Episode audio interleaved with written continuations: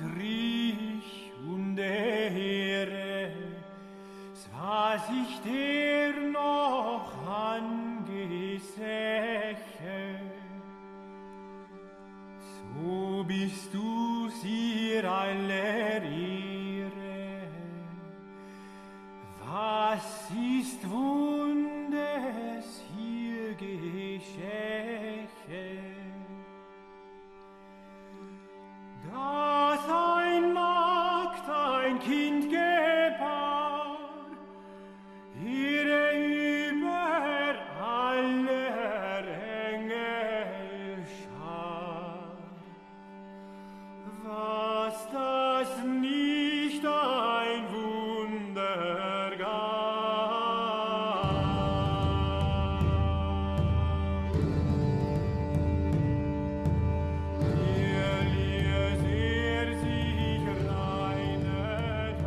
This is New Right, a podcast for the lost arts, reclaiming the literary holy land from the heathen.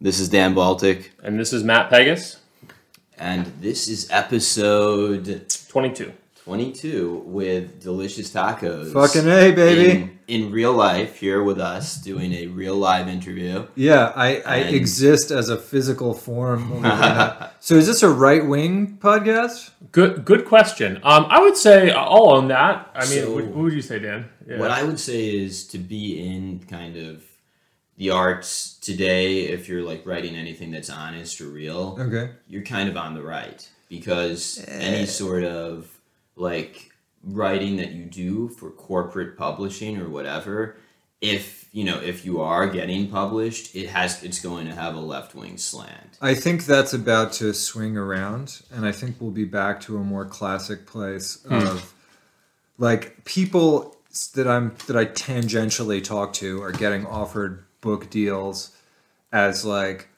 the you know the writer of the right wing perspective on X Y Z you know sex TikTok whatever the fuck you know normal trendy horseshit. okay cool Um, and we'll be comfortably back to the left being oppressed and the cultural right, whatever that may be, uh, being the, you know, at least the people with money. And uh, I say this only with respect to books. That's never going to happen with movies or whatever.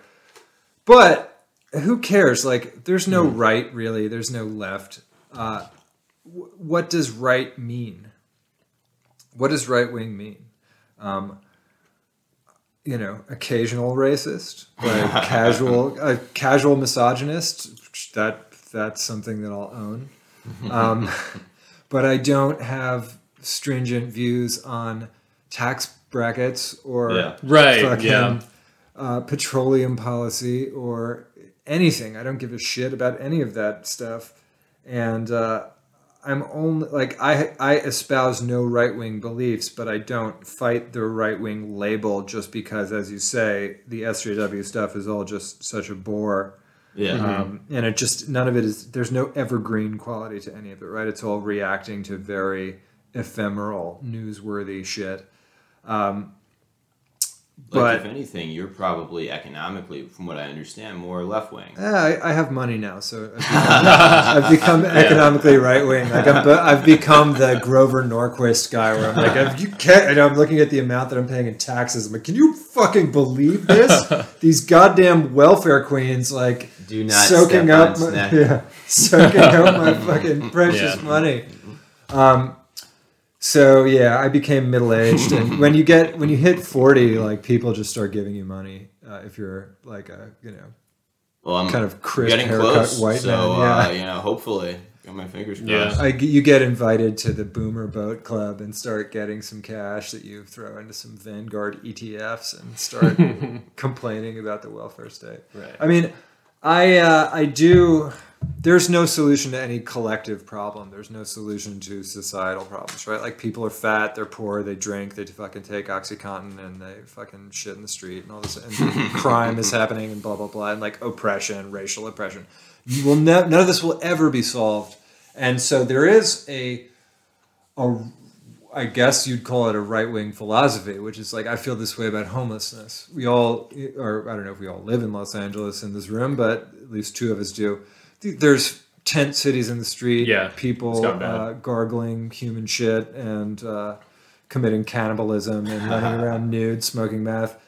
There's no programmatic solution to this where like Gavin Newsom can do something or like build a fucking bunch of tiny houses. There's no that's never going to work. Like the solution is for the individual to get sober, right? Yeah. Um, I'm an Alcoholics Anonymous, so like when I can, I go fucking meet homeless people that want to get sober. I try to help them get sober. That's what That's I do. sweet. That's and if nice. that works, then that will get them sober. That's the solution. Like all those people, 100% are alcoholics and drug addicts, and so that was the solution for me too. Like I was fucking doing a ton of coke and you know doing all kinds of shady shit, and I had a massive negative net worth, and uh, was on my way to an early grave, and I fucking got sober, and then all that instantaneously turned around. So there's no. Uh, that is kind of like a, a Reaganite view, maybe that government. Not, I don't think government is like malevolent, but I also I agree that it's ineffective. I I also- Ineffective, yeah. Corporations too, though, are horseshit, which is Right. left wing. That's the thing, yeah. Like Apple is Apple and Google are obviously horseshit. And they're and they're getting so big that they almost have the role like a government yeah, esque role in our lives. institutions. If it's- Yeah. I mean that that's maybe an overstatement, but they're there's their their corporations have become totalizing in the age of you know social media and the internet in a way that during the Reagan era they were not necessarily so. I mean, I guess they've always had, But some- that's how you know conservatives are completely impotent because you see a lot of their messaging is like, we should do this, or tech companies need to do X, Y, and Z. Like, nobody's going to do shit. There's no we. Nobody's. You're going to keep using your fucking phone.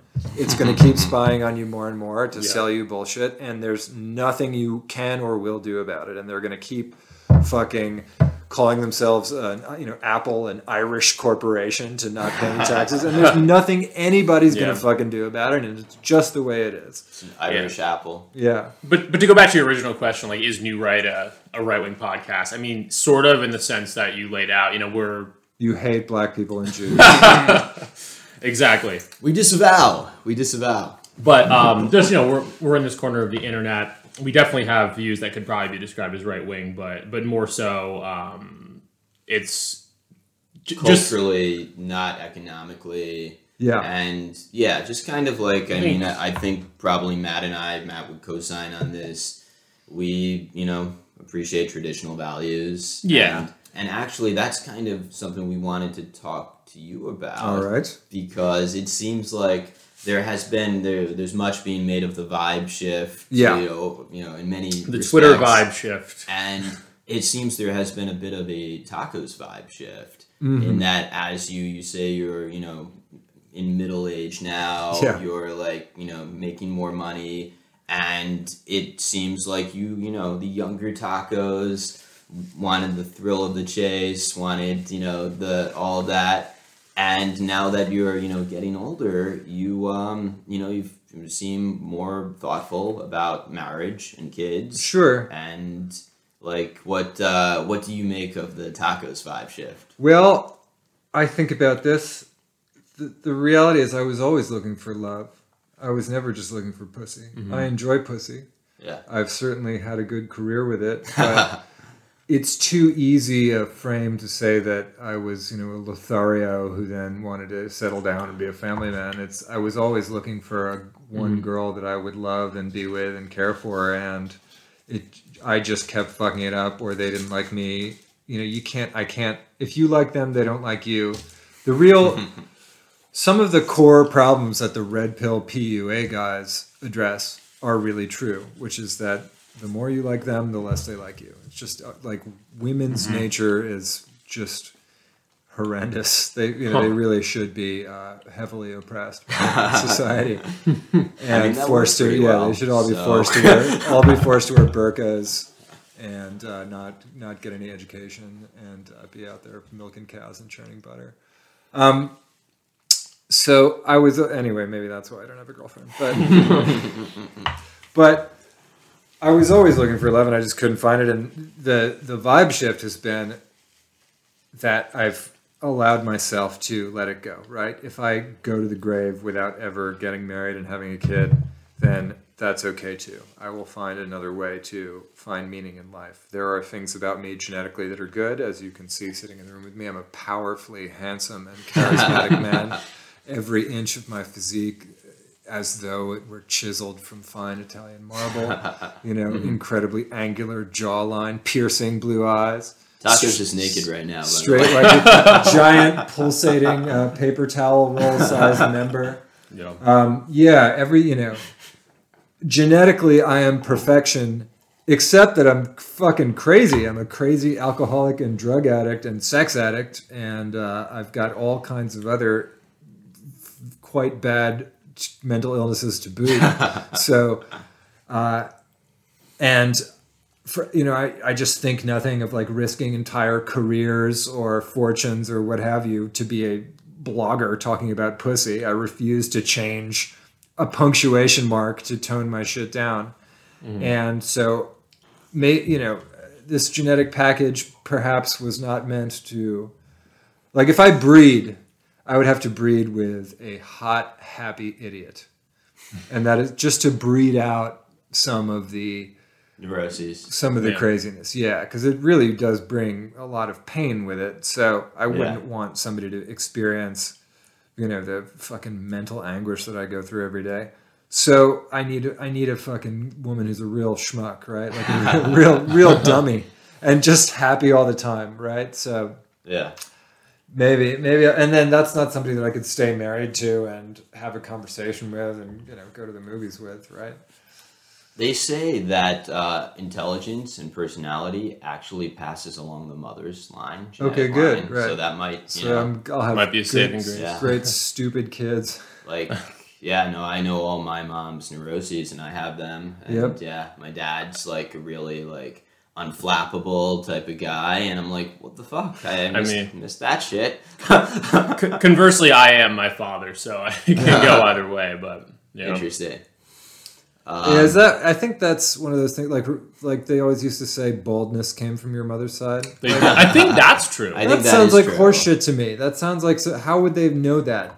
Well, my in the day? grandfather's bald, Yeah. and uh, you know, I I'm not saying that whether I am bald or not because that's you know a doxable quality, but uh, I might be. So All my all of my grandparents or my grand both my grandfathers are bald, and uh, oh well, you've made out like a bandit. I have a Yeah. thick, lustrous head of hair. Yeah, I'm like a Norwood 2.8. Like I've got a lot of widow's peak recession going on, but I don't have the crown baldness yet, Yeah, no. which is true baldness. Like that's true. Like holy shit. Like you gotta shave it down when that happens. I mean, it depends. Like I'm so, if if you were bald, If I were. hypothetically, like you have a the kind of face that is suitable to be bald, like. Thank you. I have a. I, I l- really would look like fucking Gargamel, or I don't even know if Gargamel's bald, but like some weird, like horrible, like medieval friar or something. if I were Yeah. bald, I've got a fucking weird face. Well, the hair complements it well, so you. luckily you're uh, you're in business steel- I there. know, all my all turning completely gray now though. Thinking about dyeing it, and Oh, uh, really? Yeah, Yeah. several women have told me not to, which means it's probably uh, probably something I should do. True. Yeah. What they tell you to do is usually the wrong advice. Usually, Right. you got to go with the Yeah, it's usually opposite. almost the exact opposite is what you should do. uh, you mentioned before that men hit the wall. Do Yeah. you still stand by that? Do Well, I I think so. Most men are born on the other side of the wall and spend Yeah, their that's good- entire life trying to get over it. Um, Forty is the wall for men, and uh, I Oh, fuck. I'm living it. Thirty-six to thirty-nine as a man is your absolute pussy peak. Girls want to date you. They want to fuck you. So you peak right before the wall. You peak right before the wall, and then uh, and that's why it's such a shock. Like once you hit the fourth floor, once the odometer rolls over to forty, you're like, oh shit, I'm a middle-aged man.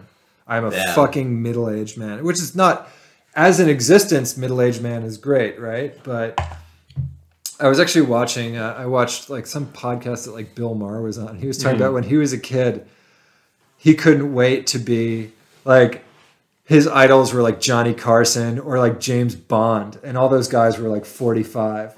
and now women's idols are TikTok stars that are all, you know, Yeah, like 19 and a half. Yeah. teenagers. Yeah. Yeah. Teenagers. There's no respect for old people anymore.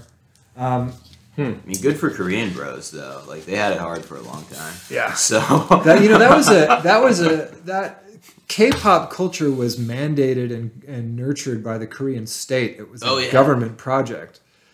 Uh, one of their more Successful successful one, ones. yeah. yeah, and they did like China should do that. That's something that Moldbug talked about. Is like Chinese people are you know the Chinese, the, whatever the Chinese culture or the government, whatever they are now, is great at top-down managed Right. collective economic growth, but they export nothing that is cool. China, everything about China is so profoundly uncool It's true, and yeah. uninteresting culturally. You could probably people saying a similar thing about Russia now. I mean, it's a little different, but basically that you know they have a, a good sort of nationalistic culture over there, but the whole world is kind of against them right now because they haven't really successfully been able to. yeah. Ex- I mean, exporting cool cool stuff is one thing, but they haven't. You know, they haven't. They have not been able to get their side out there, so to speak. Um, What happened to Russian writing, right? Because Exactly. yeah, I think about that. They Yeah. created the best. Like Gogol and Dostoevsky are unmatched. Yeah, I don't Yeah. know. I mean, I I literally just don't have enough familiarity with uh, with Russian culture to, to comment on this. But you do. I mean, on this podcast, we talk about oh the state of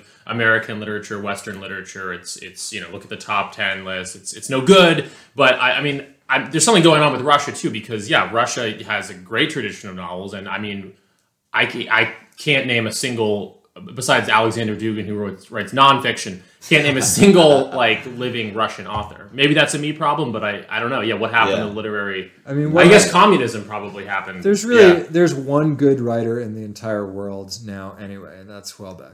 Oh, I thought There's you were gonna really, say you. there's really only one. I thought that was gonna be Tacos. Yeah, no, I look, I can, I do my best. I give myself an A for effort. Let's put it that way. But there's one like you know one guy like Houellebecq is the only living guy that will certainly like stand with the ages, right? Maybe just we're in a less literate world. Well, There- we definitely are. There are other more interesting media, right? If I'm like if I'm fucking in a room and there's like a big book and then there's a fucking TV, Yeah, uh, or there's like some fucking porn yeah. what am I going to Yeah, pick right. up? Am I going to Yeah. you know reach for fucking War and Peace, or am I going to uh, choke the chicken and watch my six hundred pound life? Like, yeah, yeah. With regard to Russian media, like, yeah, I don't know if there are any Russian novelists right now who are any good. But what I do know is on Amazon Prime, they have a lot of Russian movies produced by Russia, which is produced by the state, basically. Right. They're fucking terrible. There's Yeah. like it's you know it's, it's like straight up propaganda, Right. And like ours is too. Ours is uh, you know uh, globalist propaganda, Hollywood SJW movies, yeah. propaganda, but it's even a little more nuanced. Like the Russian stuff is like something like like straight out of like World War One era American propaganda. yeah, and Russians actually used to be like Soviet film was all right. There was there were Yeah. there were some Oh, things, true, even yeah. the even sort of slightly propaganda stuff. I mean. Like yes, they haven't had another Tarkovsky, right? But then Mm-hmm. we haven't had another Stanley Kubrick, so Yeah, Who knows? All culture is garbage now. Who cares? Like the good news is that you don't need. There is no. The promise of the internet kind of came true. There's no centralized culture. There are people like me. I'm doing. You know, I have like a few thousand people that read me, and that's great, right? It doesn't like. I'm glad that I'm not at the you know at the airport on the New York Times bestseller Yeah. list yeah. or any of that. You don't need you don't need to be uh, a, you know some You're right. product. No, I hear you. Yeah, yeah. I mean, you- you'd have to be compromised to do that. I think Yeah. in terms of honesty. I mean, I, not that I'm not saying the idea of a, a mainstream, successful, and good book is impossible, but it's doesn't seem likely right now. Like every one that I think is going to be it just ends up being kind of prissy. Yeah. Like anything like I don't know, publishing is so weird and Mm-hmm. like writers are so such weird pussies and uh, I'm Yeah. like I'm not saying I'm some fucking manly man or something, but the, No. one, of the, one of the reasons Houellebecq is so great is that he had a job. He had to have a fucking job. Sam Pink is somebody I really love, and like Right. Sam's got a fucking job. He's a Yeah. normal dude that has to fucking wake up and put on his pants and Yeah. go fucking go perform services for uh, you know for someone. So there is something about like just being in touch with normal life. No, yeah. It, to, in order to be one of those top ten list writers, you have to be part of like an ultra elite uh, cast of people who are like given this money by whomever to you know basically do nothing with their life and write. And yeah, I, coming I'm out not of MFA programs Yeah, coming- where they did they never had jobs. Yeah. They just, you know, learned how to write and they learn how to write from people who want them to write the same type of thing. And It's just, yeah, Yeah, I, wa- I you know I think about this. So the MFA question, right? Um, because I've talked to a few people that have MFAs recently. This is mm-hmm. something I'm always curious about, right? I, I I obviously have like a resentment toward you know, something that I fight not to have, but I do when I see, you know, people getting book advances or Yeah. getting- basically like getting in a position where they can get pussy from writing, right? Yeah. be in at like New York parties and stuff. And I, I don't want to be a person that defines themselves in opposition to that, right? Like if somebody Mm-hmm. offered me a publishing deal, uh, it would be pretty cool. I might Oh, not, ta- yeah, I might not take it because I like, uh, I like watching the charts on Amazon and like I like collecting the money myself Yeah. and not having somebody fucking steal it from me. But that that seems cool to like so. Uh, I know this guy Jon Lindsey who wrote a book called Body High, which is Yes. a great book, outstanding book that everybody listening to my voice should go buy. Um, so he got a publishing deal. He's got an MFA, and sort of he went the tr- traditional route, and it really doesn't sound that bad. And the product is not compromised. Um, in other words, it's a fucking real book. It's not a Yeah. shit fucking pussy book. It's like a you know, it's it's it's as real as it gets, right? So it can be done, and uh, I think the resentment I feel about that, or any any feeling I have to be like fucking MFA culture is bullshit, is just because what I should have done is fucking stuck with an undergraduate writing program instead of dropping out of college and then got a fucking MFA and then been in fucking Paris Review and uh, what would my shit be like? I, I don't know. I mean, that's an interesting interesting thought experiment, right? Because there is an element of I don't fucking know. Like writing is think about like is it like punk music or is it like classical music? Yeah. Right? Like maybe there is something to going to a conservatory. At the same time, if you think of a writer, the idea of a writer as teacher, uh, how would you teach somebody to write? Like people ask me how to write constantly, and I tell them what worked for me, which is just wake up early and Yeah, I was fucking gonna. type. Yeah, I don't That's think all- you can teach. all you can I think you can teach habit. You can teach Yeah. habits, Yeah, you can workshop, right? and you can workshop. You can, you know, force people to write and workshop the writing, but you can't teach people to have Yeah. like a good. this is this voice. this is if I taught a class. Here's what I would do. I would go in. First of all, I would fuck all my hot students as, as soon as possible. I would go in and I'd tell my students like, look, first two months, you're going to just write every day for an hour or half an hour, and not show anybody, and fucking don't think about if it's good or not. Just go like this, clickety clack on the keyboard for for every day. Though, don't skip a day. Next step is you're going to somewhere in that vault of material you've now created because you've written, you know, a seven or eight hundred page book of stream of consciousness. Yeah. Find a story, Yeah. and then step one is give me the ten thousand word version of that story. Right. It's The beginning, middle, plan, yeah. actually. Step two is give me the five thousand word version of that story. Step three is give me the twenty five hundred word version. Step four is give me the twelve hundred and fifty word version. Hmm. Then look at those four versions of the story. Which is the best one?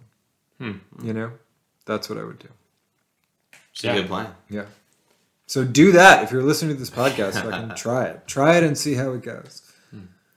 Yeah, no, I have been trying to like I wrote a novel and you know that was like a great experience and it is um, being published by Terror House. Oh, Uh, nice. yeah, Congratulations. Yeah, thanks.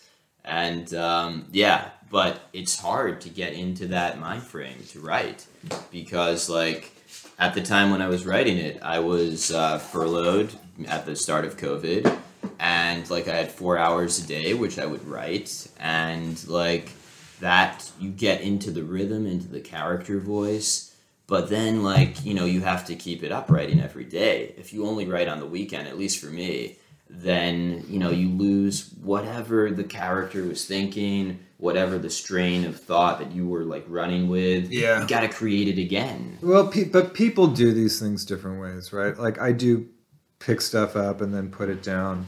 I pick projects up and put them down. Um, sometimes my daily writing is just like fuck, I can't write today. You know, Yeah. Yeah. you do go through dry spells. So there's there there are multiple approaches. And again, is it like a weightlifting approach where you have to do it a certain amount, or is it like a prize fighting approach where you have a certain amount of fights you can step in the ring in your life before your Yeah. mind is just erased by taking that left hook, right? Like Sam Sam said that he takes breaks. Bukowski took breaks. Um, Houellebecq has you know a book every five years.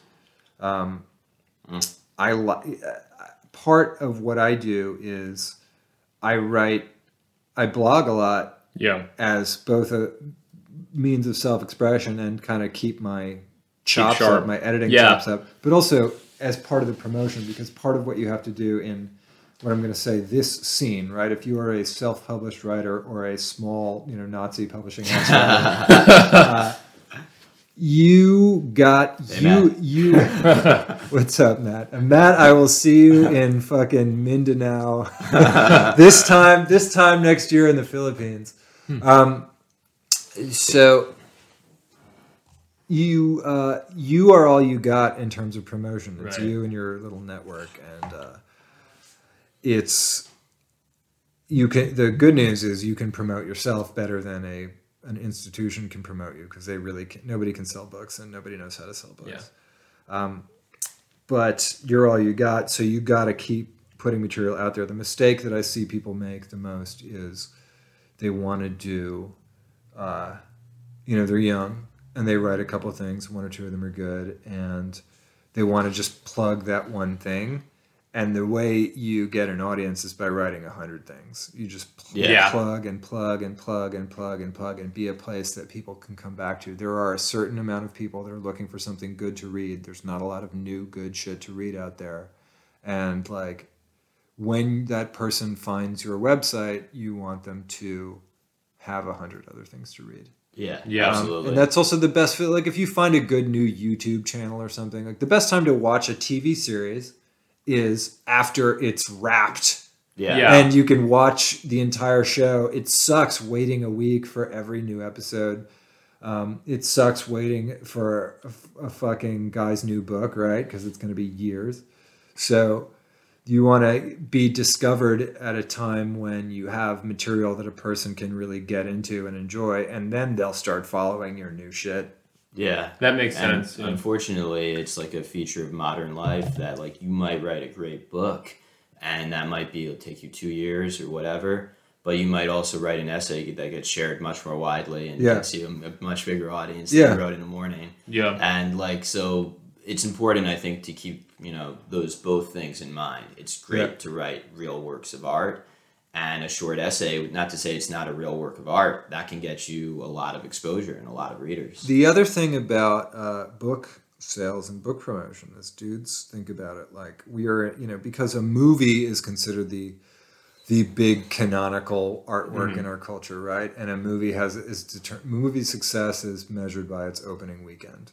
People think that you have to have a successful book launch too, and the reality is it's a long tail. And you just I'm looking at a copy of my book, The Pussy by Delicious Tacos, available wherever fine books are sold, and like. I sold very few of these when it first came out, and then you know, like I sold more of these last month than I did the first month it was out, and it just you keep plugging it. Keep you can plug it. the. Yeah. I shill this. I've been shilling this fucking book for six years, and uh, it you know it keeps trucking Buy the pussy. by the pussy. Yeah. Because, you know, Yeah. uh, when you hear this podcast, if it's just come out, my book "Savage Spear of the Unicorn," my newest one, is on sale for three dollars on Amazon. So Yeah. go check it out. No, we'll, we'll release this pretty soon, so I think it'll probably still be. Great. Um, no, I do want uh, to comment on the like the the writing habits of it all. Um, I gotta say, if it means anything to you, we, you know, the first time we spoke on, was on a different podcast, my friend Robert's podcast, at the very end of 2020, and I, it was around the time I, I just turned 26, so I felt I was kind of entering my later 20s, and I wanted to like cultivate better habits in my life. And uh, you, um, you, you had said on, on the podcast I did with you, and, and obviously you say this elsewhere. You know, your your whole line about you know you got to wake up every morning and write. I think you've even said the same thing about like lifting and fitness, and Yeah. um, it really did influence me at the time. Uh, Yeah. and, and it has continued like in my life since then. You know, I, I probably was going to. I'm not trying to like give you too much credit. Like, oh, tacos, you you changed my life, but like am, um, definitely absolutely a life changing. definitely that that um, it was around my 26th birthday and there was a there was a moment around that time I did that podcast where I kind of got my shit together a little bit more with regard to a lot of things uh, but most importantly perhaps uh, with writing and having a consistent habit there Well, that's So- good to hear. Yeah, life is all about your fucking habits, man. Not it's not about the special occasions. It's about what you do on a fucking Tuesday. yeah Yeah. Um, so yeah, lifting and physical training is, I guess, another like right wing thing that I espouse. Right, is it, it's very right wing to be in good shape, um, to have good cardio. I do. I have been training Muay Thai. That's a very, I suppose, that's a Right. right wing thing. noticed that in the writing. Midlife Yeah. crisis thing. Yeah, I'm mostly talking about getting the shit kicked out of me.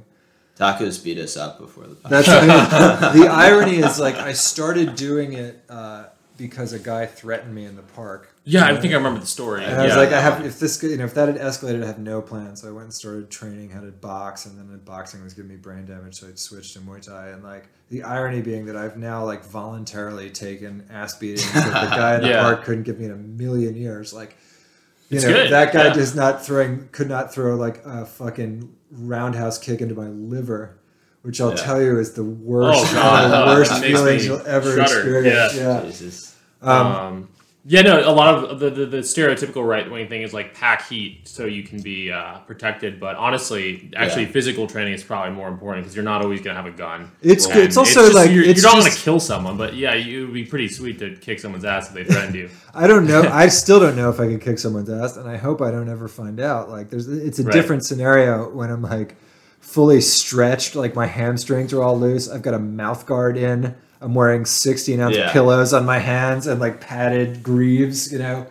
Uh, but it is it, it's just it's good for your fitness like fighting training is the best thing for your cardio that i've ever found because if you don't get your cardio up you're going to get the shit kicked out of you so like you're real motivated like yeah, I'm you're motivated. It's real. runs, It's not, you know, it's not masturbatory. I mean, I guess you're, you're it's sparring. It's not like Yeah. a real fight, but it's it's as close to real as you can get. yeah, yeah sparring can get Yeah. pretty salty like not even whatever i'm not even i'm not doing anything hardcore but like you can fucking you can catch one you Yeah. know? I did Brazilian Jiu Jitsu in college. Yeah. And yeah, like I was never more exhausted in my life than at the end of, you know, a session of Brazilian Jiu Jitsu. Just because like wrestling with people Yeah. for like an hour, it's the most exhausting thing in the world.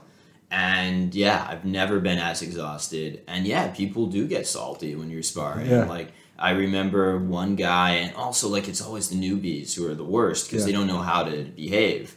And like one guy kept trying to like bend my fingers back. I'm like, no, that's Dude, not, yeah, that's not that's- fair. that's You can't- uncool, yeah. it's not. It's not how we do things. It's not here. like MMA. But I mean, it's also like actually in the street that is what would happen. Right. So it's kind of. Uh, you know, it's kind of a flaw in the Brazilian jiu-jitsu. it's system. another another point about the importance of habits though right because what you do you so you need cardio if you're going to spar believe me like you're going to want like more it, it's like sp- spending money on vacation right? Like when you get like you don't want to you do not want to fucking gas out. The only solution is to have more money. The mm-hmm. only solution is to have more cardio. Fortunately the path to getting more cardio is clear. It's simple. It's not easy but it's simple. You fucking get a backpack full of heavy shit you put it on your back and you're fucking running up and down 100 stairs or you Yeah. run, run up a mountain or you jump some Yeah. rope which fucking sucks or you do bag work and you just make sure that you're fucking you do a pyramid of kicks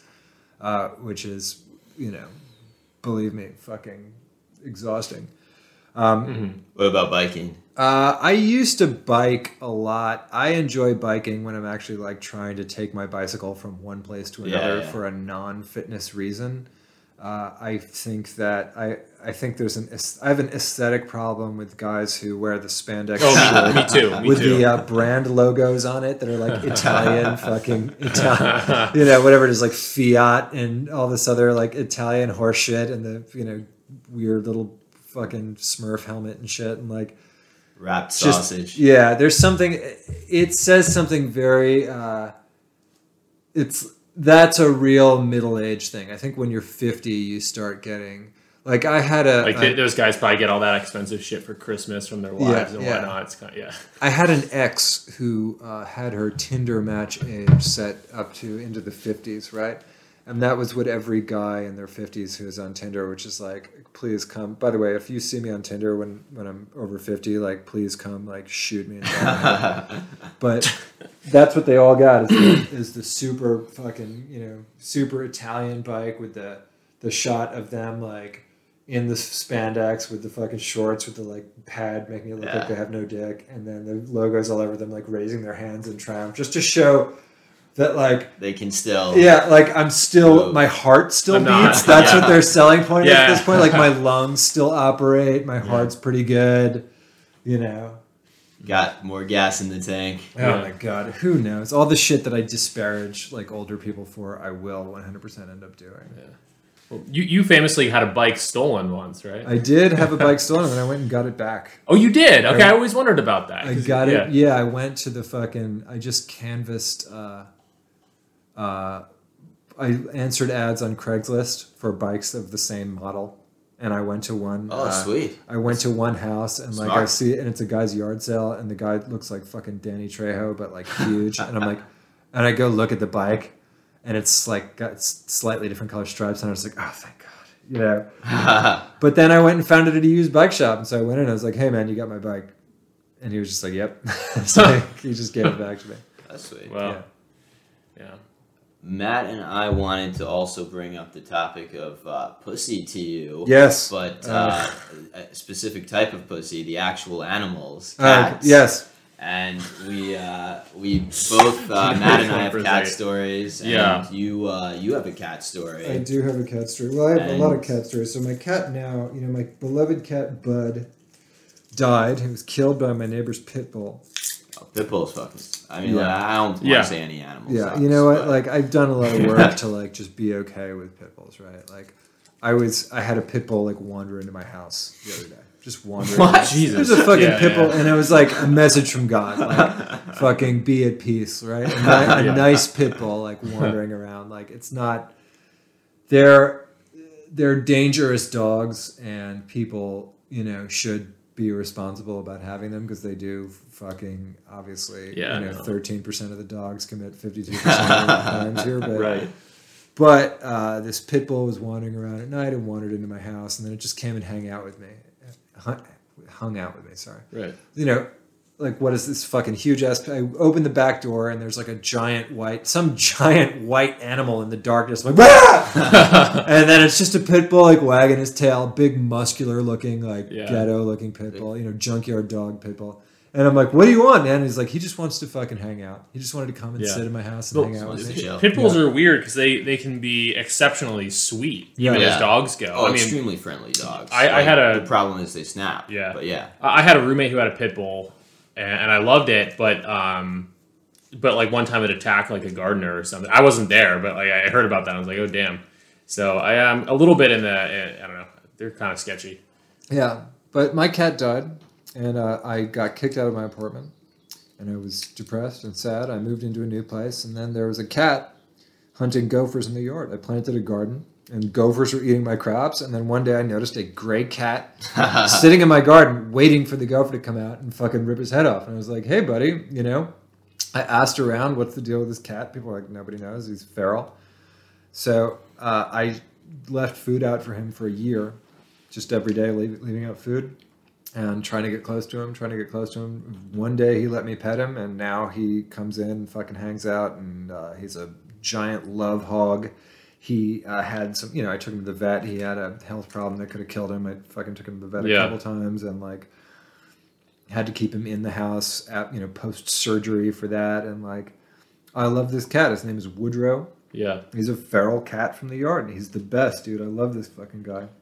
And you use your uh, AMC profits for that, right? I did. I bought some AMC stock, and then I sold a bunch of it to cover one of Woodrow's egregious vet bills. Yes. It's one of the best stories to come out of that Yeah. pump. No, for sure. Yeah. No, um, not not this house, but my I I have another address. It's a long story, but basically, um, that neighborhood. house. yeah, that neighborhood. There's like tons of stray cats. So uh, over the course of the pandemic, working from home every day, I, I also started feeding uh, some of the local ones, and and a couple of them have become. Uh, I've become very friendly with and yeah, like let them in the house as you said. Yeah, dude. There you So- go. Fucking nothing like a good cat. It's a great balance of like loving, cuddly, pointy ears, cute animal, and like savage, murderous beast. Oh yeah, yeah, yeah. Um, yeah, I was gonna say, especially. Uh, so I, I started. I think I tweeted about this, but I, I started feeding these two. I guess kittens are like young cats at the beginning of the pandemic, uh, male and a female. Um, and yeah, you really start to see the gender difference as they get older, because neither of them are like neutered or fixed or anything. And I used to just kind of like you know pet them both, bring them inside. But now the female cat just hangs out on the porch all day, like she just wants to be pet and fed. Uh, and um, the male one, like he, I, I don't know, I, I saw this with Woodrow too. Like when they're not neutered for, a- I, and maybe he is neutered now or something. but- yeah, yes. But, like he's kind of got those like big cheeks and stuff. Yeah. Apparently, like that's the effect of testosterone on a cat or something. He's definitely uh, he is constantly in a war with the neighbors' cats. Like he has Yeah. an enemy. Right. Well, that's what I was gonna say. The, the male cat that I, that used to be very sweet, like he got yeah big walnut cheeks. I mean, I feel bad because like he comes around. He's it's always. Uh, I think he's like pretty alpha. I think he's kicking more ass than getting his ass kicked. But it's very evident that he's going around and fighting other cats. And like I'll know he's in the yard because he just meows really loudly. I mean, just yeah the the effects of testosterone on cats. Uh, Male cat. pretty- pretty stark, yeah. Like my my childhood cat, he uh, he he was neutered, uh, and in those days, you know, was, you know, it's, it's sad we wouldn't do it now, but he was declawed, Mm-hmm. and so he was a house cat. We had strays in the yard, and uh, you know he would always try to escape. And one day I see him going escaping, and he's like headed right toward bounding toward like a group of strays huddled together, and I'm like, oh fuck, he's gonna get fucked up by these stray cats. But he scatters them and jumps on one of them and starts like biting the fuck out of him. I had to pull my cat off the stray cat. Yeah, baby. it's uh, I'm like, oh, I didn't know him you up. were What was so what was his name? Rocky. Fuck him up, Rocky. Rocky, I'm fighter. Yeah. yeah. yeah. It uh, yeah, male cats can be uh, pretty. Uh, Cats hate each other so much. Why, you know, why can't they just fucking chill out? I know. Yeah. Yeah. Like we had two cats, and he would bully the other cat his whole life. I guess it's like yeah, they, they're territorial because there's only a certain amount of like rats in a in Yeah, they're. I a mean, certain amount of acreage. Right. I always when I was learning about like tigers and whatnot growing up, it's like yeah, there's one of them in like an X square mile, and, and you can tell even with uh, you know stray cats that a, a similar thing. Like they have territory. Yeah, they spray and they they'll kick your ass. It's the same with uh, birds. Birds of prey all hate each other, Mhm. Except when they mate. You know, they have a little Right. hormonal change. They get together, mate, raise a chick, and then they fucking hate each other again and just Yeah. do nothing but like fucking dive bomb each Yeah. other to drive drive the enemy off the territory. Yeah, no, we, yeah, bird bird behavior, cat behavior, lots of lots of weird hormonal influence stuff. Mm-hmm. Yeah, maybe they're- we should all neuter ourselves and we'd be much more pleasant. Yeah. So, yeah, no, no, cats for me were kind of a weird quarter, not quarter. I don't know if I had a quarter life crisis or not.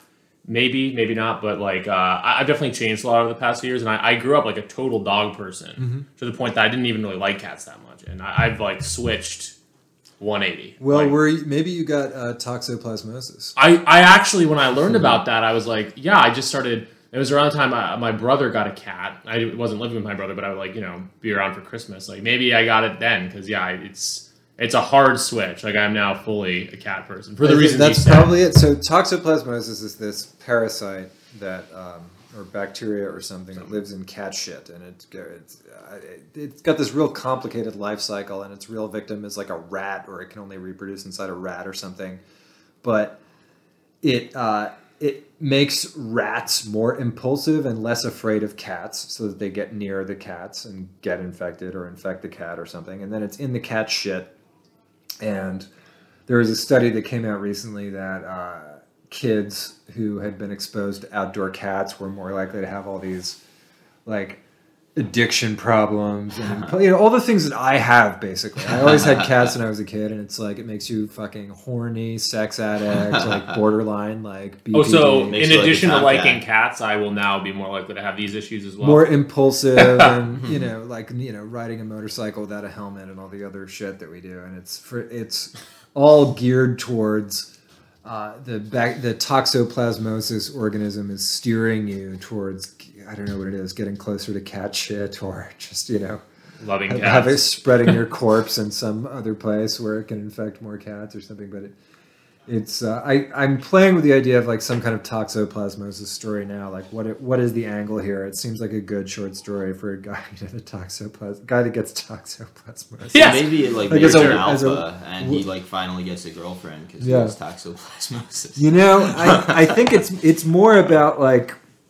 the this concept that like we think what we do, like reductionist. I, I, I it would be an echo of this reductionist evolutionary psychobiology that people practice, right? Like where there's no like real meaning to life. It's all just like we're adapted to assert dominance over the other man, and like all these nerds talking about all these like women want to you know extract resources from the man, whereas the man wants to inseminate as many females as possible, and it's all just really dry and robs the the lived experience of any meaning. and so it's the angle is somewhere in that where like this guy has had this incredibly meaningful, passionate life, right? And like chasing after women, and he's doing the impulsive things that toxoplasmosis Yeah. makes you do, and it's all like he's driven by.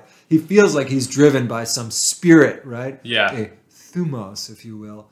And then uh, it's really just the fucking toxoplasmosis. Like toxoplasmosis is his real master. The real pur- the real purpose of his life is just to like get like other people near cat shit as much as possible. or something, you know? is something, yeah, kind of Yeah. poignant but also hilarious there. Yeah.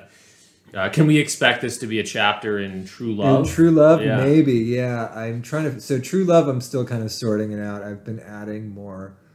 Uh, I still am not have not like cracked the main meat of it yet. Yeah, I get what you're saying. I Yeah. mean, I, I, I don't speak from a place of experience because you've written way more than me, but but you know, as someone who's written a novel and is conceptualizing other stuff, sometimes you know you know what you want to write about a Yeah. long time before you know How anything that's going to generate a plot or Yeah. even just yeah. So I know I know what the plot is kind of spiritually, and I have some ideas of what it might be mechanically, but I just haven't. Like I did finally some good news, and there was a moment when the plot started rolling in that one, and it was like okay, and then I was just on from there. Yeah. And like I'm not there yet with True Love. I I've, I've written the uh, the inciting incident, I think. Nice. Like, Okay. And I kn- and I know what the beats are, and I know what the ending is, but. I also like one thing I told myself is I'm just gonna not have any deadline pressure with this. Like, I'm just not gonna like if it takes years, it's gonna take years. Yeah. and, uh, I'm gonna I- let it yeah. take years. And so I think that's how I have to be. But You're yeah. blogging in the meantime, so yeah, and the Yeah. toxoplasmosis thing could be part of it, maybe. Like there's a there is room in it for sort of extraneous chapters, um, stories within stories, Decameron type stuff. You know, it's a much more maximalist than finally. that was always my impression in Yeah. hearing you talk about it. But uh, It's but no. looser, yeah. I- I'm looking forward to it. I think that I mean it is it is about true love. It's right? about true love, yeah. Yeah, I think that's great. You know, I think uh, we talk about the whole you know tacos vibe shift. I mean, it sounds like this. I don't want to use the word soft because it's we can well, whatever. It'll be fine. Especially in our scene, I feel like soft is considered bad, but it's it's nice, you know, to, to hit that register where it's about you know these you know more sensitive emotions. Is look, that accurate? I've yeah. I've always been a huge pussy. I'm identified with like maleness and manosphere and all this other shit. I've always been a huge sensitive pussy, and I've always hated the uh, the the guys that are like your feelings get blah blah blah. Your feelings don't matter, and uh, forget about it. Or that that one, which is like okay, jerk off. Like, what what's your favorite song? Do you think somebody wasn't feeling something when they wrote it? Like, I hate like stiff autistic masculinity. oh yeah. Yeah. And then uh, stop complaining is the other big thing I always get. Stop complaining or stop telling, you know, why would I take advice from you? Like, n- number one, like, again, what's your favorite song? Right? Yeah. Like, wh- or like, what are the great novels of the world? Do you don't not think somebody was fucking complaining? And uh, I've never said I was giving anybody fucking advice. Stupid. Like I never, I never told anybody that this is how to live. I was poor, you know, can barely afford ninety nine cents a pound chicken parts, living in a fucking, you know, one bedroom under a family that ran around on the hardwood floors all day. Like I've never put myself out as a as a role model for anybody. Um, but yeah, I've always been a fucking huge weeby pussy, and uh, that certainly isn't changing. So, but the vibe, the, the there is a vibe shift, and again, the vibe shift is just giving up on the strife of it all and the the urgency of it all. Like I need to ah, like when I turned Yeah. forty, I was like, it was too late, and I was like, I gotta fucking get married and have a kid, and like you know, the more I grasped at that, like the farther away it flew. Yeah. Um, it's one of these things. There's a couple a couple pieces of wisdom that I didn't come up with, but that, you know you can either control your life or you can enjoy it. Yeah. And then this is another thing I heard Bill Maher say recently, which is like happiness is like a butterfly, right? Like if you Right. try to catch it, it's going to f- fly away from you. Um, Kiss joy as it flies, as, as you know, to paraphrase William Blake. So uh, I'm letting it go. I'm fucking letting it go. I hear you. Yeah. I mean, there is this. Uh, p- people view you as someone who is at times pessimistic, neurotic, whatever. But um, but Yeah. there is this incredible. I don't want to use the word fucking zen, but there, there's a great calmness in I your do- writing I and, and a romanticism. I do want to address the pessimism thing too, which is that I know that I write. Sometimes I read my own shit and I'm like, holy shit, I was really fucking complaining a lot about. You know, things are pretty good for me most of the time, right? Yeah. Like I am like a reasonably good looking dude who uh, lives in a sunny climate and I got a Yeah. fucking nice cat and things are good, right? Right. But and I write about that. If I if you wake up in the morning, you're like, ah, fucking boy, I enjoyed my coffee this morning, and what a healthy shit Oh, I took. Yeah, Yeah, it's boring. You can't put that in a book, right? Yeah, So yeah, and and people give you shit about it if you're Yeah. a blogger Yeah. complaining, quote unquote. But um, like you know, Houellebecq is Yeah. is fucking pessimistic too, Yeah. and, and um, I mean, some maybe some people would fault him for that, but I think the same some of the same people who be like, oh, you know, oh, shut up, tacos, stop complaining, would probably yeah, like Yeah. Houellebecq, so they don't realize. Yeah, you, you, you write about uh, not you personally, but one. Yeah. You know, you, the, uh, any writer has to write about some kind some kind of darkness, or not necessarily darkness, but some kind of strife. It I mean, has there to be interesting, yeah, yeah. exactly. yeah, Um, and you have to be honest, right? Yeah. So like if you're writing, you know, trying to write some stereotypically masculine like, honor or whatever, Yeah. this and that, like you know, you it's it's not gonna sound very honest or very you know interesting because you're shutting off whole parts of yourself. I think whenever somebody has a message, right? My here, I, I'm beginning to think like anybody who has strong political beliefs is an asshole, and like anybody that has Yeah. a philosophy is an asshole. Or, or like thinks Oh, about, yeah, or yeah. th- even thinks about philosophy too much is an asshole. I was a philosophy major. But Yeah. I, I'm, I'm I'm recovering. I'm a, there's a certain like there's a certain stiffness in the Yeah. sphere right and uh people i think i people call there's a scene of that people would call misogynistic but that's not even quite what it is it's just like clenched and stiff and uh i never like outwardly think about masculinity because i'm just i'm a man dude like i'm masculine enough and you know what like playing folk music on the guitar is masculine Oh, very much. Yeah. Yeah, yeah, yeah. so it doesn't have to be uh, raw eggs and uh, running around with a fucking chain around your neck, deadlifting and shit. Like I do plenty of masculine shit. Um, I don't know. yeah. No, definitely. Um, you have, I think, on maybe it was on BAP's podcast, Mm-hmm. mentioned that, uh, and this is an advice to younger men and all of this, uh, that the dating market is grim as it is. Yeah. Um, the new formula might be game, fame plus Fame plus game. game. That was that And- came from Roosh, so I cannot Okay. take credit. This is Roosh Roosh uh, pre, you know, conversion to you know Ukrainian Orthodoxy. Um, was uh, a real uh, was a great game writer, and he said in the future, I'm about to sneeze. Excuse me, Bless you. Bless you. motherfucker. Bless you. I hope you keep that in. Um, he said in the future you'll need game plus fame, um, and it's just because it's becoming more. This is the thing that Andrew Tate also said, which is that a woman can now get attention from a man anywhere in the world. So a chick who's posting her ass on Instagram is getting likes from a guy in Djibouti. Like you cannot, comp- and also like every horny guy with ten million dollars and a in a boat is also trying to pursue the same woman, right? So Yeah. it's it's it's uh, you know mega Pareto principle. You know, few guys are getting girls. This is all old news, but Roosh's differentiator was, uh, you know, fame plus game, and and one of the examples he said is you have to be the editor of a notorious cupcake newsletter, right? It doesn't.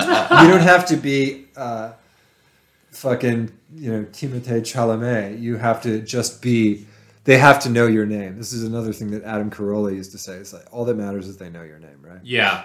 Yeah. And So- that has power. Yeah. Like, yeah, especially in this economy where Yeah. like, you know, I was talking with my girlfriend the other day and um, you know, uh, about how approaching is different these days and I, you know, of course maintain I'm not approaching women, honey. Yeah. But uh the um everyone's looking at their phones. Yeah. So if I were to approach any girl like She's looking at her phone. Yeah. And it's like, it's like, oh, excuse me, ma'am. I'm trying to hit on you. So Uh, you got to can be the guy that's on the phone. Yeah. Yeah. Yeah. Yeah. Yeah. The guy she's looking at on the phone. Right. Yeah. Right, yeah. exactly. Um, and uh, it sucks, but, but you know it doesn't suck for me because I'm Yeah. marginally famous, so it actually works out pretty well. I'm pretty stoked about it. Yeah. The problem is that I got doxxed at my job, so I had to stop showing face. Right. And uh, and then I I write in a self-deprecating manner about what I look like, right? So I think women like bought it, like they all think that I'm ugly now, so they stopped. Every time I like meet a woman who has read my stuff, like she tries to have sex with me. So That's good. Yeah. Yeah. well, uh, related to that or not, we definitely wanted to pitch the um, the thing that's happening on April fifteenth. Is it fourteen. fourteenth? Thursday. Now God yeah. knows if it will actually stick, right? So uh, I am supposed to do a reading at the Ace Hotel downtown at 9 p.m. and it's a whole night of shit. It's from 9 a.m. 9 p.m. to 2 a.m. I'm going on early because I go to bed early. Yeah. Um, will that still be happening by the time this this airs? Who knows? I hope so. Watch my hope it will Twitter feed, delicious underscore tacos. You know, yeah, I'm going to go do a reading, um, and I'll be on there for 10 minutes, right? So if you don't make it, don't feel bad. And if you can't make it, I'll do another one, you know, if it's good. Um, but you never know when you're working with other people, and that's another great thing about being a writer and not having a publisher is you don't have to fucking collaborate with anybody.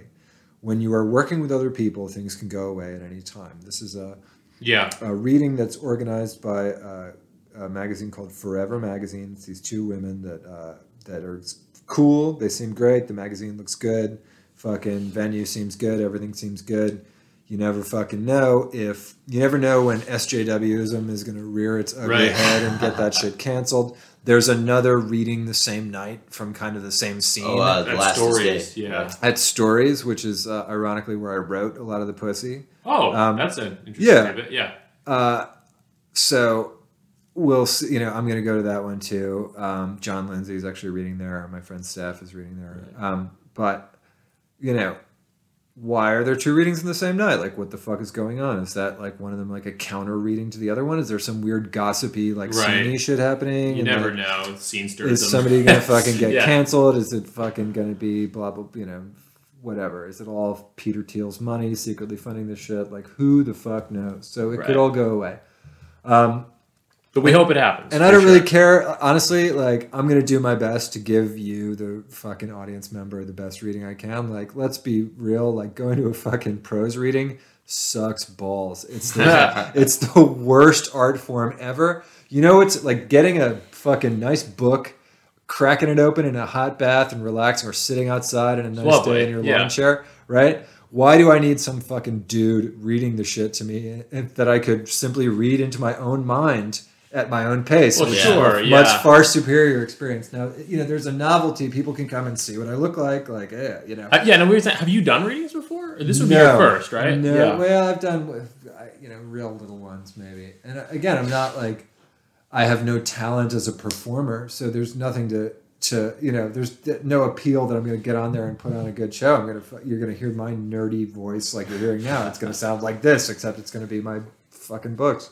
so uh, you know it'll be cool it'll be cool it's just like a toe in the water right i just want to get out there and like fucking maybe I'll get laid, you know. Right. Maybe I'll impress like whatever girl I'm dating if I bring her there and like she's like, Oh fuck, you really are fucking people do Oh, that oh yeah. I mean, I Plus think yeah. Yeah. exactly. Fame plus game. I mean, I think that's that's what's appealing about it to me. It's not that I, uh, I it's not that it's not like as you said, it's not like reading a book is like seeing a band perform, but it's just the social element of a very online scene. Yeah. And you know, there's a lot of us here in LA, so it would be cool to Yeah. like, just meet, rub shoulders. You know. Sure, I I, Yeah. I guess it would be cool. Uh who knows though? Who the fuck knows, man? Um, Yeah, but I, I get what you're saying. I, I was yeah. I went to so I was in this. Uh, there's a guy named Asher Penn who makes a magazine called Sex Magazine. They interviewed me in Sex Oh, I've Magazine. heard of that. Yeah, I've heard of it too. and I went to the launch party, the Sex Magazine launch party, and like one or two people came up, were like, uh, you know, blah blah blah. I, I introduced myself. Oh, I'm actually in this fucking magazine. delicious tacos. Like, holy shit, you're delicious tacos. Like, that's such a. Uh, it's a weird feeling, Yeah. And it feels very cocaine-ish to me. It's like, uh, I, it the desire, like part of me wants fame and acclaim and praise and Yeah. the cool people to like me Yeah. really bad. Yeah. Like part of me wants that really bad, and like wants it in a way that it's the same way that I want to fucking smoke crack, right? Yeah. So like obviously like the sense that I got is like this is a feeling I can never have. I need to immediately diffuse this and just establish Yeah. like I'm a fucking schmuck that uh, fucking blogs, right? That used to post in the fucking Roosh V forum about getting pussy in the Philippines. So like don't like don't look up to me, right? Like or at least I just do my best. I just fucking sit down. I really do my best. I try to create a good product. And it's like a guy that is trying to make you a fucking pair of shoes, like a cobbler trying to make you the best pair of shoes. That's all I want to do. You put on the shoes, they fit you good, they're comfortable, you can walk around, there's no fucking holes. I didn't fucking cut corners on the materials. That's what it is. So, uh, but I lust after that celebrity, and then uh, you know, a lot of the girls on that scene are fucking hot. Um, and I want them to fucking see me as like a, you know, underground, like cult writer that's cool, Bukowski ish, fucking, you know, uh, bad boy. When in fact, Yeah. I'm a nerd. I'm a fucking nerd that uses Microsoft Excel, right? I wake up at 6 a.m. and I go to my corporate job and I fucking make spreadsheets. So, uh, there's whatever. But I want pussy and, you know, Yeah, yeah, I yeah. want pussy. One of the real tensions in our sphere is like, obviously, we all don't dox. Like, Yeah. your delicious tacos. I'm Dan Baltic. Matt is Matt Pegas. Not our real names. Yeah. And, um, but you want to have, you know, be known. You want to meet people who read your writing. You want to, you know, get to, you know, get out there. Yeah, Yeah, so it's so human desire to connect. yeah. But I also I don't think that the, so the online relationship, and especially because I'm you know a blogger too, and I'm on Twitter. I don't think the online relationship is inferior to the IRL relationship. yeah, um, and I don't look down on it. And the people that I know from online are I consider to be good, real friends. That you know, there's dudes that like I fucking you know look if they need something, I need you know favor or whatever, like. And I don't think that that's a, a relationship that's lacking or should be scoffed at. Oh, um, true, yeah. Really, it's more about like. So I don't really give a shit about meeting my male readers. Like I want to meet my fucking female readers that have big tits. That makes sense. Yeah. yeah. But with this reading, you're potentially sharing a stage with uh, Eugene Kotlyarenko. Are you familiar Yeah. with him? Yeah. No, I've never heard of any of the. Oh, okay. I was. Um, I was no offense to any of them. I'm sure, like I'll, I'll try to familiarize myself. I've never heard of any of these fucking He, people. he's actually he's um he's got some clout. He he's made a couple movies. He's a filmmaker. okay. Um, you know, Dasha was in a couple. Yeah, of Dasha episodes. from Red Scare was in one of his movies. You know, so I, I- my question, I Is, you it know, one of the, is it one of the ones where she was naked? Yes. yeah, Oh, okay, then I've seen a I've seen a lot Alice. of Yeah. I've seen a lot of freeze frames from his films. Yeah. yeah. right. No, Wobble Palace is a Maybe pretty not good movie, Frozen. but I, I was gonna ask if um, if there had been some connection there. Like I, I was hoping that maybe he was gonna you know make uh, finally some good news. Uh, the the indie film. But, Yeah. Well, if he wants to cut me a fucking check, he's welcome to make finally some good news. Like, uh, my v- view on movies uh, is I I worked in as you know I worked in Hollywood for nine years. Like, uh, if I never have to look at like uh, fucking final draft formatting again, like it's a good you know that's a good day. Uh, if I never have to, what you know, whatever. If somebody wants to make a movie of my shit, absolutely do it. Uh, I cannot be creatively involved. Oh, okay. That's your. I just you just want- don't want to look at the final draft I format. I, want the, I get that. I want the check. I want uh, I want fucking the promotional ability to use the existence of the movie to sell my books. And I want you, the filmmaker, to have a great experience and make the best movie of your life. I fucking hope, but I don't care. Uh, I want, you know, because I'm done with that. Like, if I have to revisit the world of finally some good news, which I worked, I'll I put everything into that. I put everything into that that I could, and maybe it has flaws now. I don't know, but like I can't look at it. Yeah. If I'm reading that book, if I pick it up and I'm flipping through it, and it is a good book because like Yeah. I end up like reading through it every time. Not to jerk myself off, but whatever. I fucking did my best. And then I see that like there's a fucking typo or something. I'm like, I cannot open this goddamn yeah, yeah, document yeah, and correct this typo. Like, oh man. so the the concept of like revisiting the characters and then somehow cracking like the real appeal of the book, right? It's like the character has no name, describe him very little. I, because you, the reader, are the character. That's Yeah. you. That's you, Yeah. and you're Oh, that's how it Which is a reads. male I mean, That's how all your work reads. Yeah, that's actually. what it's, Yeah. and that's nuclear war. that's what I yeah fantasy. yeah yeah. The, it's the nameless character that is you, right? So the idea of t- like it can be done. Um, it would probably be a who who the fuck knows, man. I don't want to talk myself out of any potential. Right, Like it would be cool for there to be a movie of my books. I just don't want to. I don't want to. Who I say that I wouldn't want to do the screenplay, and then like Yeah. I'd read somebody else's version of the screenplay, I'd be like, "Oh, you fucking schmuck! How you know? Yeah. How dare you? How dare you add the? You know? Mm-hmm.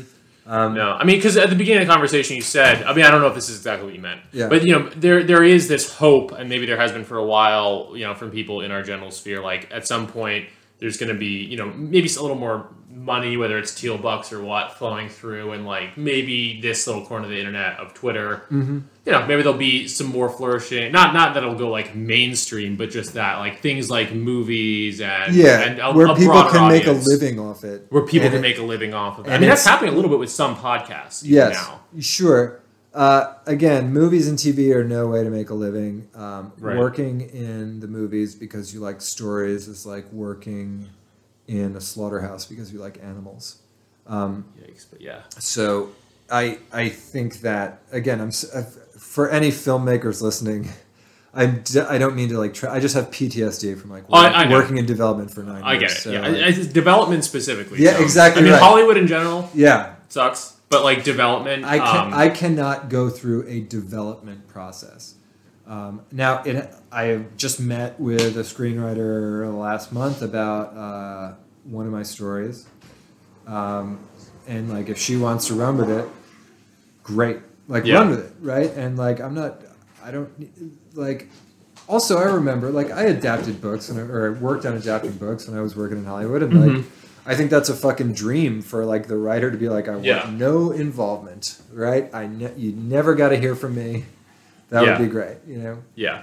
I mean, I, I bring all this up because yeah, it sounds like you don't you're not necessarily sold on the idea that this is going to happen. You know, to finally get some news, some, finally some good news movie. But you, I, my impression has always been that you do have some connections still with screenwriters and stuff. And like, Yeah, maybe I did, and I talked about finally some good news the movie with a couple, uh, couple guys um, that were great, cool guys, um, uh, and you know ended up being friends with them. But I, you know the movie project never went anywhere because they had to have careers. That's the other thing. Like nobody who Yeah. touches me can ever have a career. I mean, hoping that might change, but you never. Yeah, I don't know. Who cares though? That's the other thing. Like Yeah. movies are not superior to books, right? All right. Yeah. Yeah. Like books have been around. You can pick up a book from 2,500 years ago, and it's still good. So movies are are inferior to books in that way, and uh, it's okay just to have. It's okay for a book just to be a book. There again, this concept that Hollywood has to embrace something for it to be canonical or for it to be part of the culture is horseshit. Uh, movies may not exist in 30 years.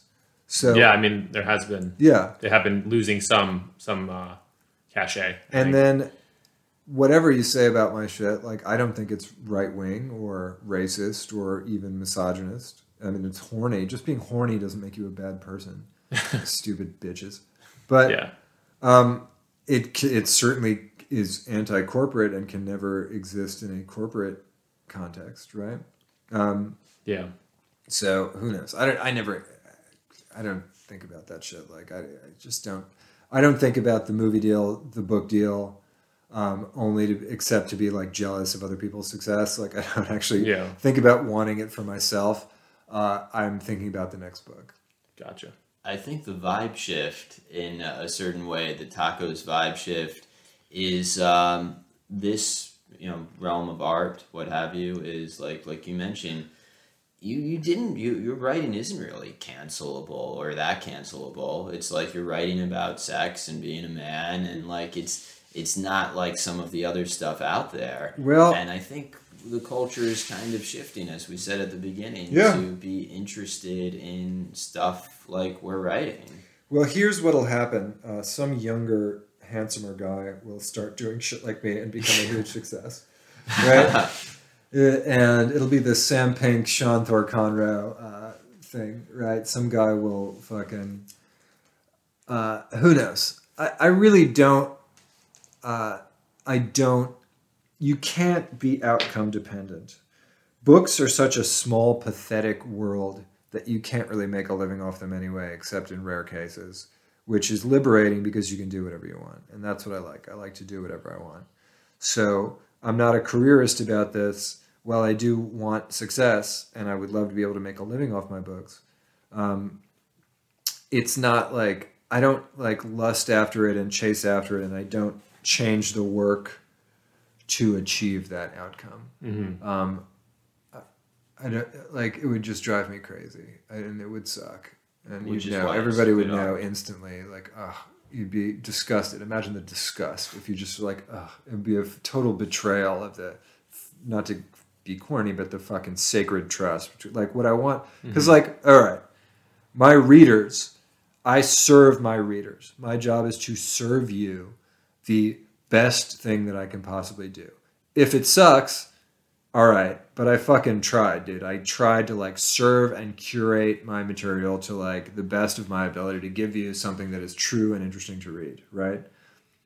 That's like that's enough of a goal that you you and that's hard enough to do. You can't Yeah. compromise it by throwing in other shit like what's going to fucking Sell. yeah, What's going to go money. viral and blah blah blah. Yeah, you really never know.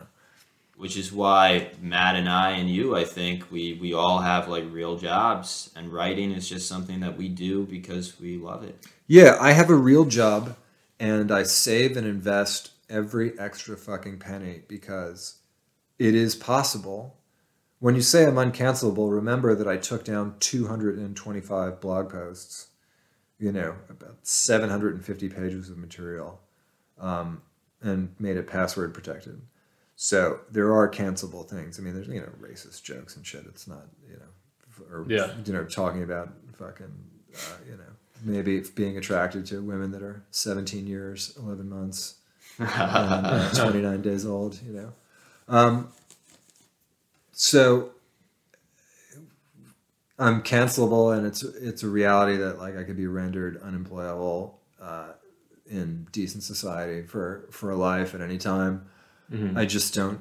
I can't give that much of a shit. Like, what's Yeah, I the know, I alternative, what right? mean. Like not doing it. I would Yeah. fucking Also, I mean, any pretty much any honest any remotely honest straight guy is on some. I mean, I'm not obviously you actually had a blog. You're associate like you, you're maybe. I'm not saying you're you're obviously a bit more cancelable mm-hmm. than a lot of people, Yeah. but I, I really do. You see, you know, obviously if, if it's like celebrities or in Hollywood, it's going to be more likely. But you you see guys who are just pretty pretty normal go down for for almost nothing. And it's like at that so it's that because it's so because it's so easy to get canceled. It's almost like you just feel like I don't give a shit. Yeah. Um, yeah. And like maybe I have been an asshole. I do think about like I don't want to write things that make people feel bad. Um, there are certainly things that I've written that I that I regret. Um, but most of it um, was just fucking just reporting my feelings, right? Just Yeah. reporting my and horniness again. It's not horniness is no crime, dude. All men are extremely horny. Like women listening, if there are any, you have you have zero concept of what horniness even means. You cannot comprehend it, and like we are just driven by Yeah, no, this they- they don't get it. supernatural force um, that that you you'll never grasp that it, that explains 100% of the things that you find frightening about men. It's never going away, and uh, you'll never understand it either. And there's no solution. You're just fucked. I gotta I gotta bail in a minute because I got Oh, yeah. my, my I, I did um I have a did- brunch date with two guys. sounds fun. Uh, but I did I, I have to ask tacos. Uh, will you sign my pussy? Of course. I'm gonna I'll do a little drawing for you too. Oh, Um, lovely. Let's see. Let's see if I can draw an actual. Is that pen working? Yeah, it's good. Good, Man. It's okay. a cute little pen I here. just found it randomly, but yeah. Drawing of a cat. No, I'm gonna draw. Hmm. I'm gonna try to draw. Uh, in fact, maybe it's, let's see. Let's. I'm gonna draw on your plate here. Get some ink going. I can find a better Yeah, pen. we got Hold on. This is a nice. Uh, I think you guys had Matt Lawrence Yeah, on. we had you? Lawrence Yeah. on. We're looking at this beautiful Matt Lawrence designed cover, It's amazing. Yeah. which is a, a- an early draft that I made him keep. Like he just did this placement draft. Of he told like a- us. yeah. And I told him like you can't that that expression like something about the expression is just perfect. Yeah, it's just mysterious, hot. Yeah, you know. a little aloof, a little bored, a little sad. It made me want to go to the Philippines. Philippines is a wonderful place, man. I I, uh, I can't wait to get back. This pen should work a bit better. All right, here we go. Let's give it a shot here. Sorry. No, I, I Sorry. I always. Oh yeah, I want to apologize because people ask me for fucking uh, signed books all the time, and I never do it anymore. And it's because I do these drawings every time I sign a book. Um, Oh, I think I know what you're drawing.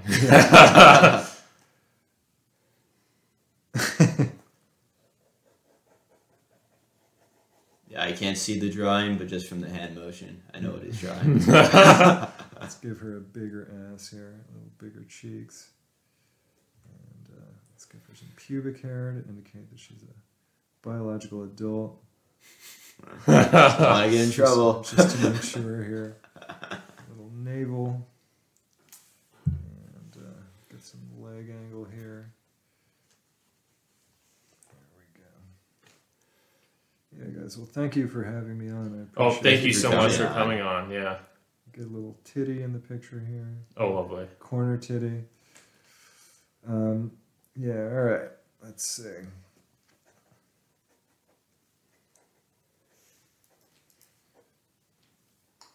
Speaking of Matt Lawrence covers as well, I am going to forcibly give you my own book. All right. No expectation that you actually read it. I just I want to you know be able to say that I gave my book to Delicious Tacos.